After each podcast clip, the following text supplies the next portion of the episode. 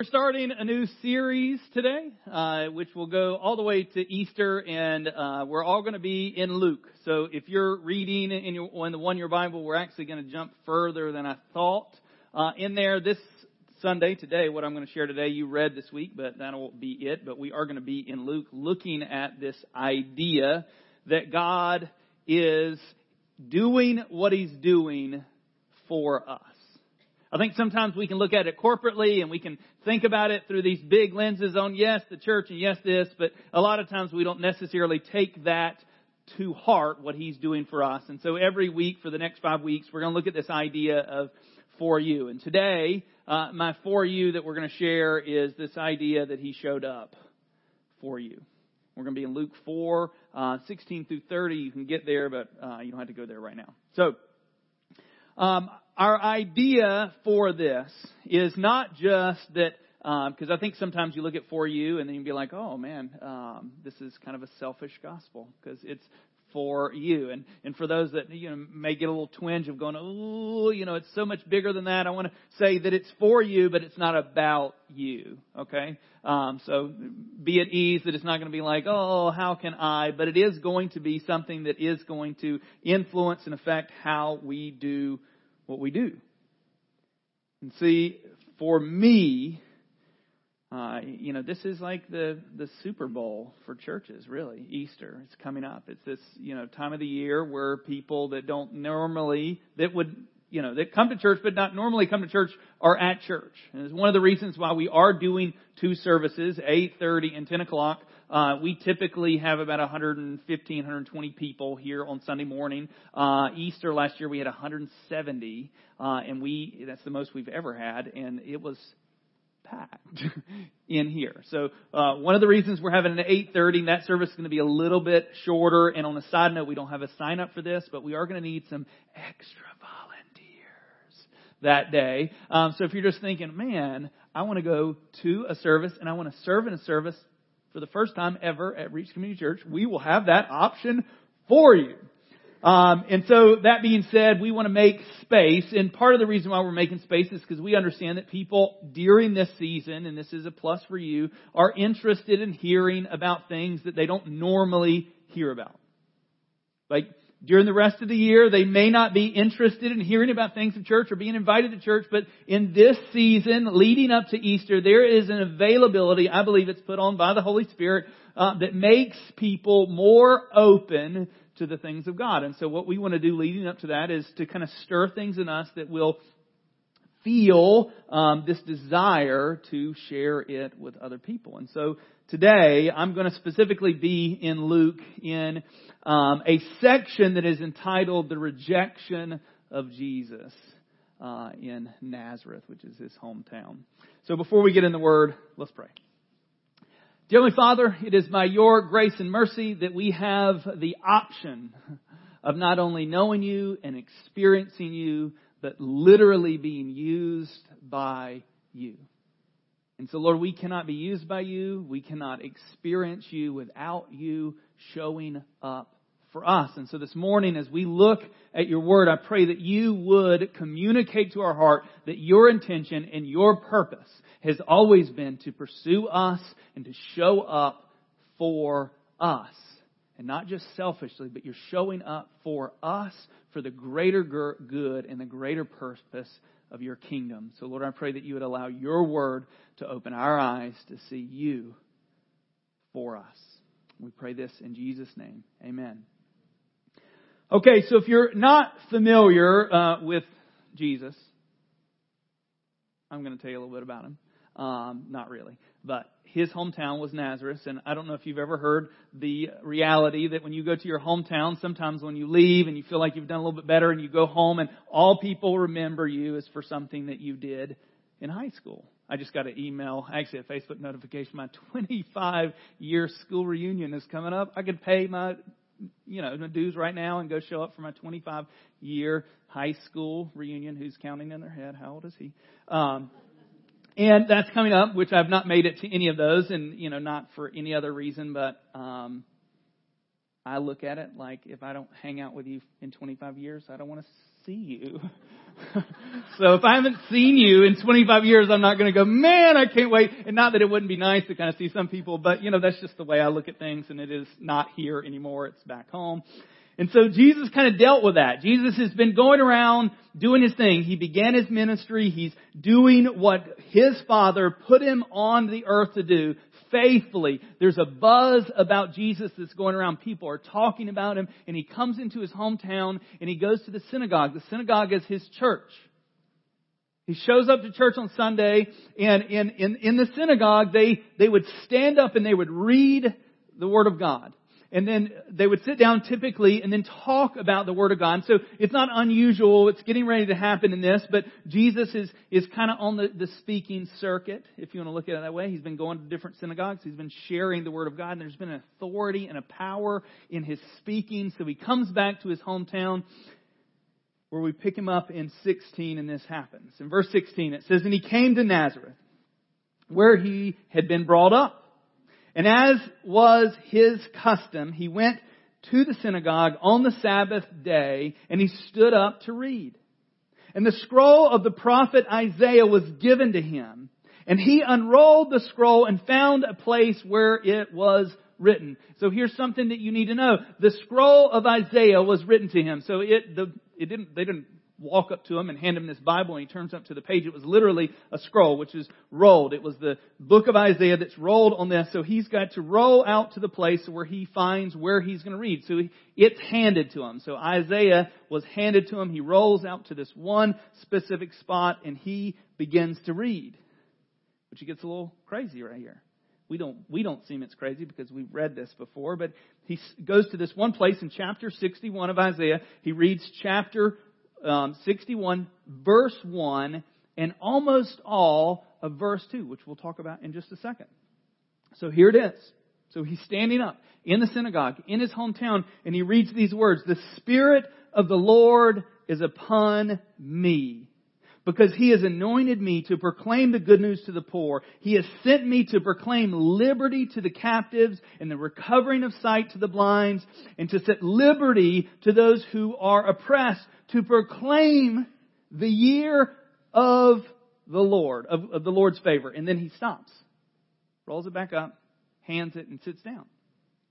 Let me talk about uh, what just happened. And, and he's going to say this, but this is a proclamation in the prophet Isaiah about the coming Lord. This is a declaration of who the Messiah would be. And Jesus reads the portion about the Messiah.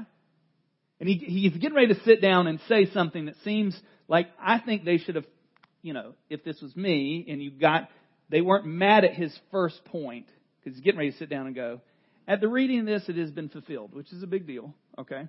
But what I want to highlight here before we go on to verse 20 that he left off the second part of 2, and I think it's really important, and it's a side note, not necessarily what I'm talking about today, but it is something for us to be aware of. So what he left out in the second part of this is, and the day of vengeance of our God.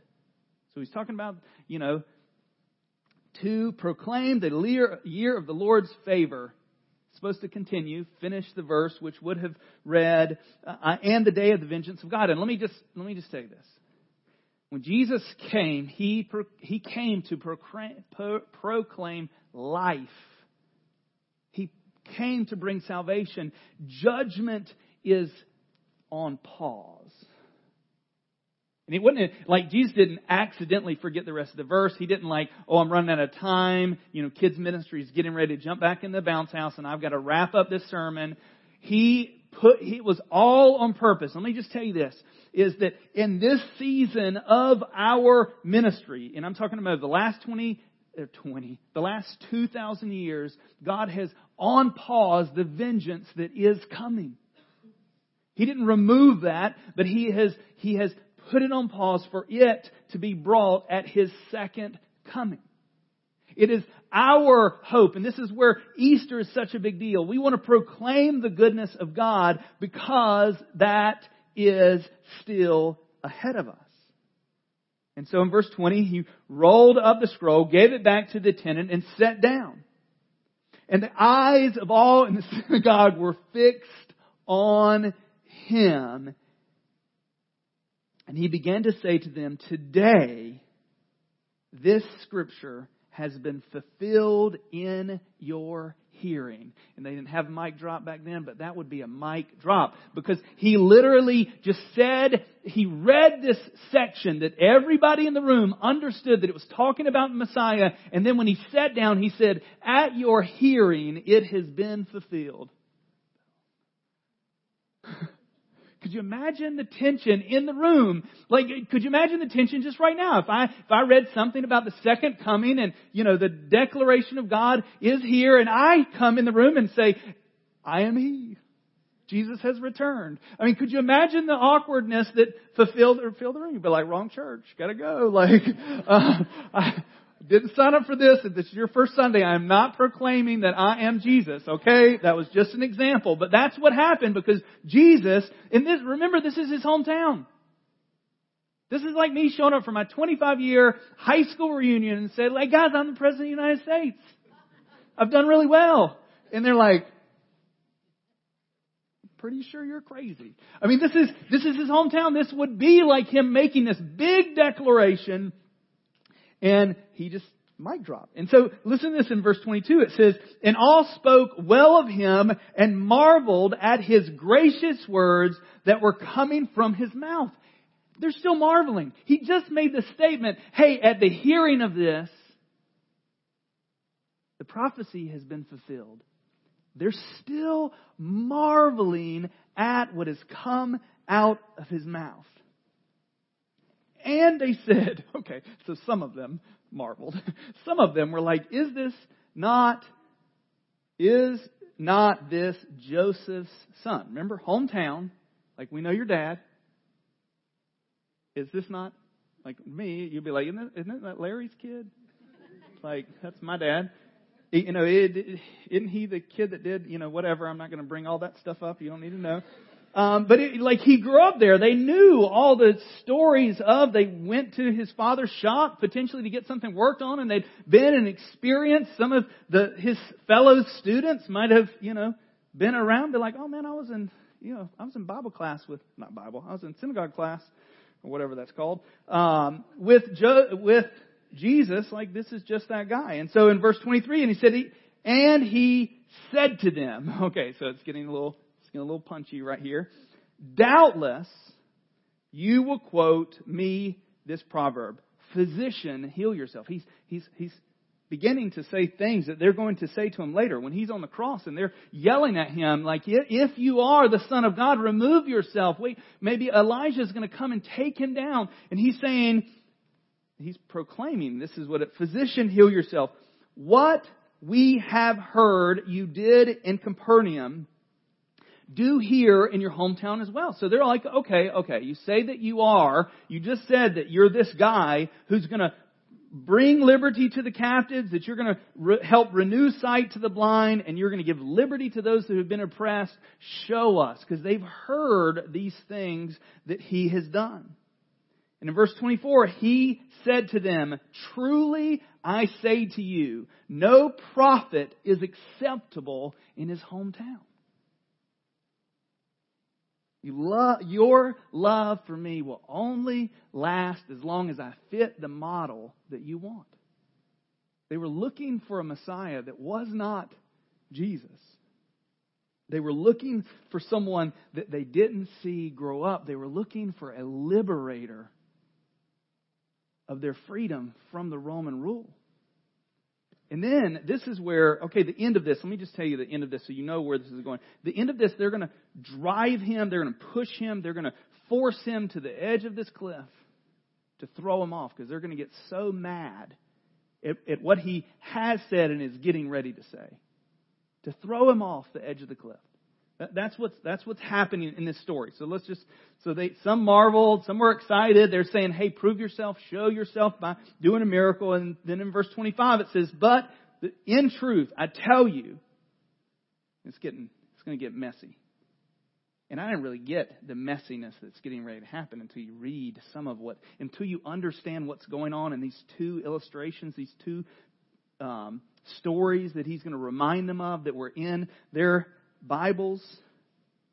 He said, I tell you, there were many widows in Israel in the day of Elijah, when the heavens were shut up for three, and, three years and six months, and a great famine came over all the land, and Elijah was sent to none of them, but only, and here's where I try to pronounce a word that I'm going to mess up. Zarephath.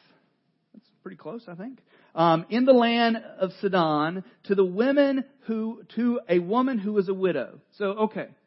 He just said a great famine came over the land. They're aware of this. They are aware of the story. They know that Elijah went to this widow. They know what happened with the widow. And what he just told them is, is there was lots of widows of the kingdom of God, of the Jewish peoples that were passed over. And they went to this one widow that was outside of the people of God, and there was a miracle that happened to this person.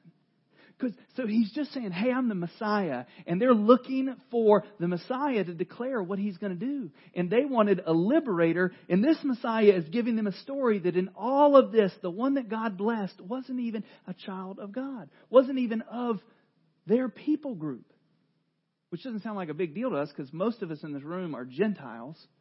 Thankfully, this is, he's talking about us. And so he tells this one story, and then he goes, it's not just one, he goes to the second one.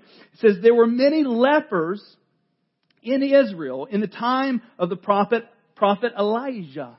S, not J. And none of them was cleansed, but only Naaman of Syria, of Syria, the Syrian. When they heard these things, all in the synagogues were filled with wrath. So the Messiah has just declared himself in his hometown. They said, "Hey, show us that you are who you are." And he just he tell he tells them scripture. The prophet is never received in his hometown. They use the thing, "Don't we know your father?" You know, aren't you just Joseph's son? He's proclaimed that he is Messiah by the reading of uh, Isaiah 61, and then he just tells them two stories after he's saying, You won't believe me. You're not going to see it. And then he said, In the Old Testament, that God bypassed all of these Jews. This is not an anti Jew message at all. But by, bypassed all of the people that he thinks they should have gone to and went to this one that the expectation was that if you're going to do to one, you wouldn't do this one. And then he goes, tells this other story about this leper, and there was all these other lepers. Naaman wasn't the only leper that was there, and he was the one that came came to him because he was told to go to him. He he was a high-ranking official in in a in a foreign government. And he was told, go, you can maybe get healing. And he comes to Elijah, and Elijah goes, tells him to dip, dip in the um, Jordan River, I think, seven times. And he's like, we've got better, cleaner rivers than there. I'm leaving. and the guy was with him. He's like, oh, the prophet just told you what to do. And so he, he does what the prophet tells him to, do, and he's healed. So he just said, hey, I'm, I'm going to set captives free. I'm going to give sight to the blind and the oppressed. And, and there was oppression going on here uh, with these two. One needed a physical healing, one was starving to death, and God showed up. And the people in the room were so angry at what Jesus said that they drove him out of the synagogue. The people who one of their Ten Commandments is, Thou shalt not murder. I don't know how we're like, Oops, I didn't mean to push him off the cliff. It was an accident. Didn't kill him on purpose. It's not murder. No big deal. And, and so they had heard this. They were so frustrated because they honestly believe that the Messiah was just for them. And let me just tell you there's people in our city that you may be even looking at right now and go, Mm-mm, Jesus isn't for you, for whatever. For whatever's going on in their life, for things that they're currently doing, and you're going, Oh, I don't think Jesus can set them free. I don't think Jesus can do that. And we withhold, because that's what the people of Israel are doing. They were going, This salvation is for us alone, and here's a Messiah telling them, I'm showing up for a people that aren't even mine. I'm going to give this salvation not just to you, but for everybody else. And that's hard for a people that have been so built up on we are the special ones. Remember, it is for you, but it is not about you. See, the people of Israel were waiting for it to be about them. For God to finally lift up to the level of going, look, these are my people, even though He's told them over and over again, just obey me. Like, here, I've given you this very simple thing. Love me. And when you love me and obey me, like, things are going to go well. And, and there's, there's experience in that where they literally get to see God doing the miraculous over and over again when they do what He asks. And then when they don't, God's like, okay, go ahead. And here's the Messiah. He's walking onto the scene for the first time saying, Hey, I'm here, but I'm not here like you want me to be. I'm not here to set you free from Rome. I'm here to set you free. See, the reality is there's people in this room that are captives not imprisoned in a place that have bars and chains, but you're captive to something that has taken control of you. And Jesus has come to set us free. There are people in this room that may not be blinded naturally. Now, if we take your contacts out, you might be closer to, but you're not naturally blind. But Jesus is going, He is here. He showed up for us to give us sight. We've been so blinded by so many things that we can't even see the things that God is trying to do for us. And here's Jesus saying, Hey, I've come for people that you don't want, but I want them. Like, I don't think there's more of a gospel that we can connect with, with a God who doesn't say, Hey, I'll take whoever and y'all just do whatever you want and I'll call you my children. He takes whoever who submit and surrender to the lordship and kingship of Jesus and say, I want you to be everything.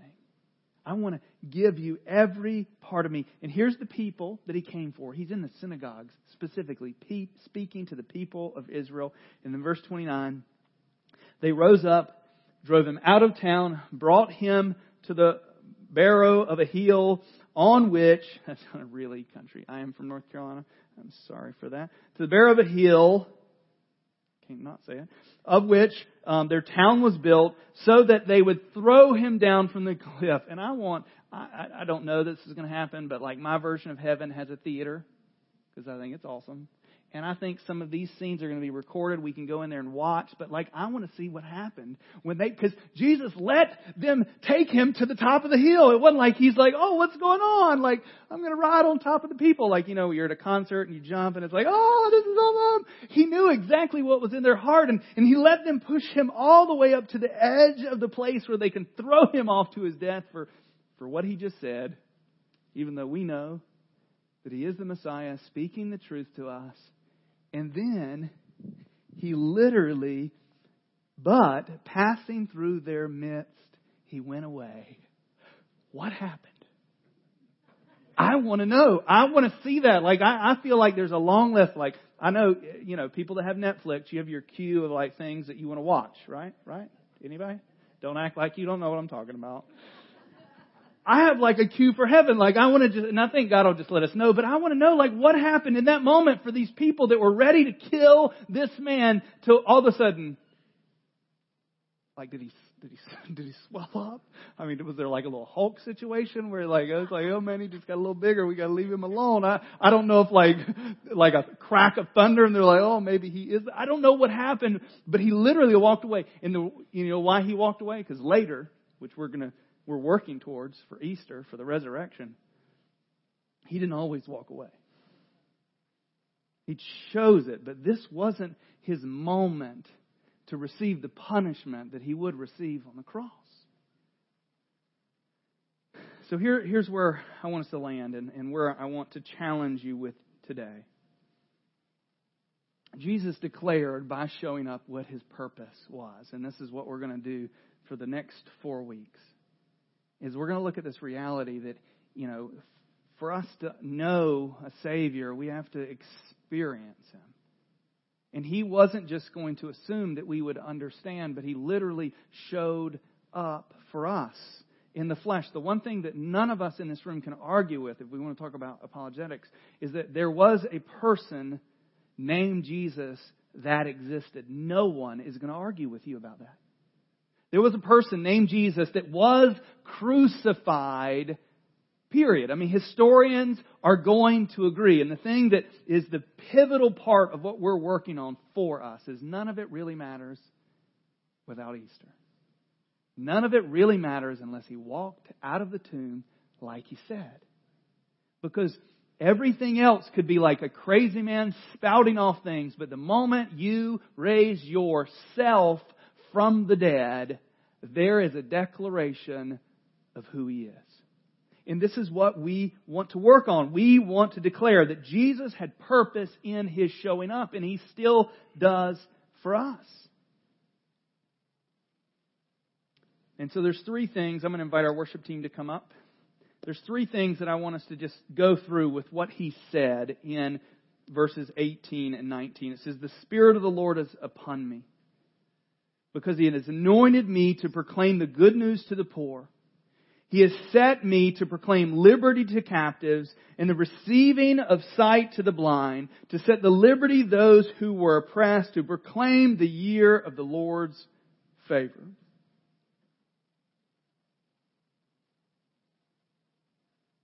This is what he came to do for all his future children.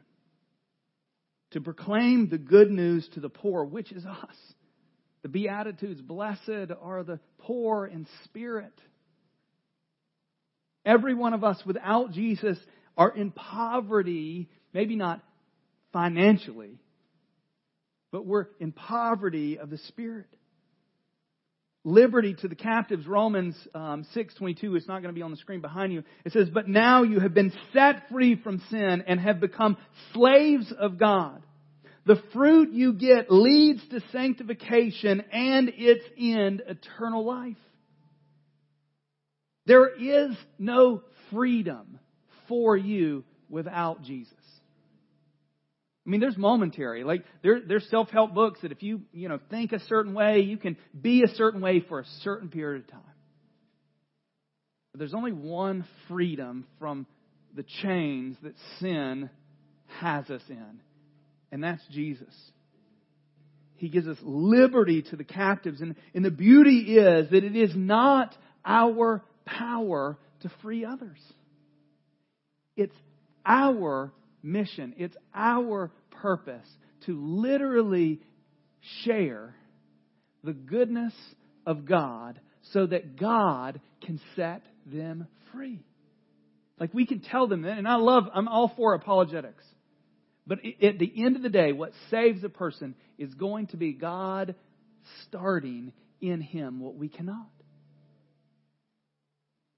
He's going to be restoring or recovering sight to the blind, healing us from the blindness of unbelief.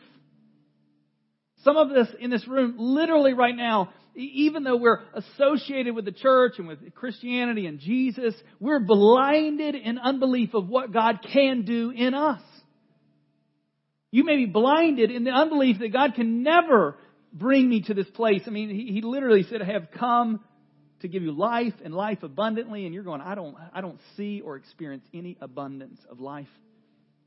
But he's come to recover our sight. Acts 26, 18, it says, to open their eyes so that they may turn from darkness to light and from the power of Satan to God, that they may receive forgiveness of sins and a place among those who are sanctified by faith in me. Literally setting our eyes on Him. Because without Him, we are literally blinded and we'll sit here in this place of not believing that God can do in me what you are unable to do yourself. When God rose the dead, He gave sight to the blind. Those things didn't end, but some of them aren't just physical things. They're not just Him literally giving us our sight, but Him literally opening our spiritual eyes. and giving liberty to the oppressed. 2 Corinthians 3:17 it says, "Now the Lord is spirit, and where the spirit of the Lord is, there is freedom." Look, I cannot give you a system that will fix you. I cannot give you 10 easy steps to make your marriage a success. There is no book on helping you be a perfect parent. Parents out there? Anybody read it? It's not there. But there is a God who showed up not to just convict us of our sin and not just to make us feel bad, but literally live in relationship with us that would tell us, just like he told the people that day, that this is why I'm here. And he showed up for us so that we can experience that. If you need a miracle, the miracle is not going to come from anywhere else but Jesus. And so, what I want to do during the season, what I, want us to trust in is that God didn't show up just to make a good book so he could sell lots of these. This is one of the most printed books in the world. But he came here so that we could have life he showed up. There is no, there's no rest to the story without him entering into it. And, and I want to tell you that he showed up so that you could know him, so that you could experience him. And what I want to challenge you as we go into worship, if, if you're struggling in any of those areas, start to cry out to the one who has the capacity to heal you, to bring freedom to you, to release you from this bondage of sin. Let's pray. Dear Heavenly Father, I am unable to do what you are able to do. But Lord, right now we acknowledge that you've shown us who you are, how you work, and how much compassion you have for us by entering into our world and doing what we were unable to do, to live the life that you required us to do so that you could go to the cross and give it all for us. And Lord, I just pray right now that you would help us see you for who you are, that you would literally do what Isaiah, Isaiah 61 says, that you would free the oppressed, that you would give sight to the blind, that you would preach the good news to the poor. And if that's us, or if that's others that we have contact with, Lord, I pray that you would help us be you here. By the way we love, by the way we speak truth, and Lord, right now, as we worship you, as we open up um, ourselves to you as we close, Lord, I pray that you would in us do what we were unable to do, which is to bring hope for more. And so, Lord, we just pray these things in Jesus' name. Amen.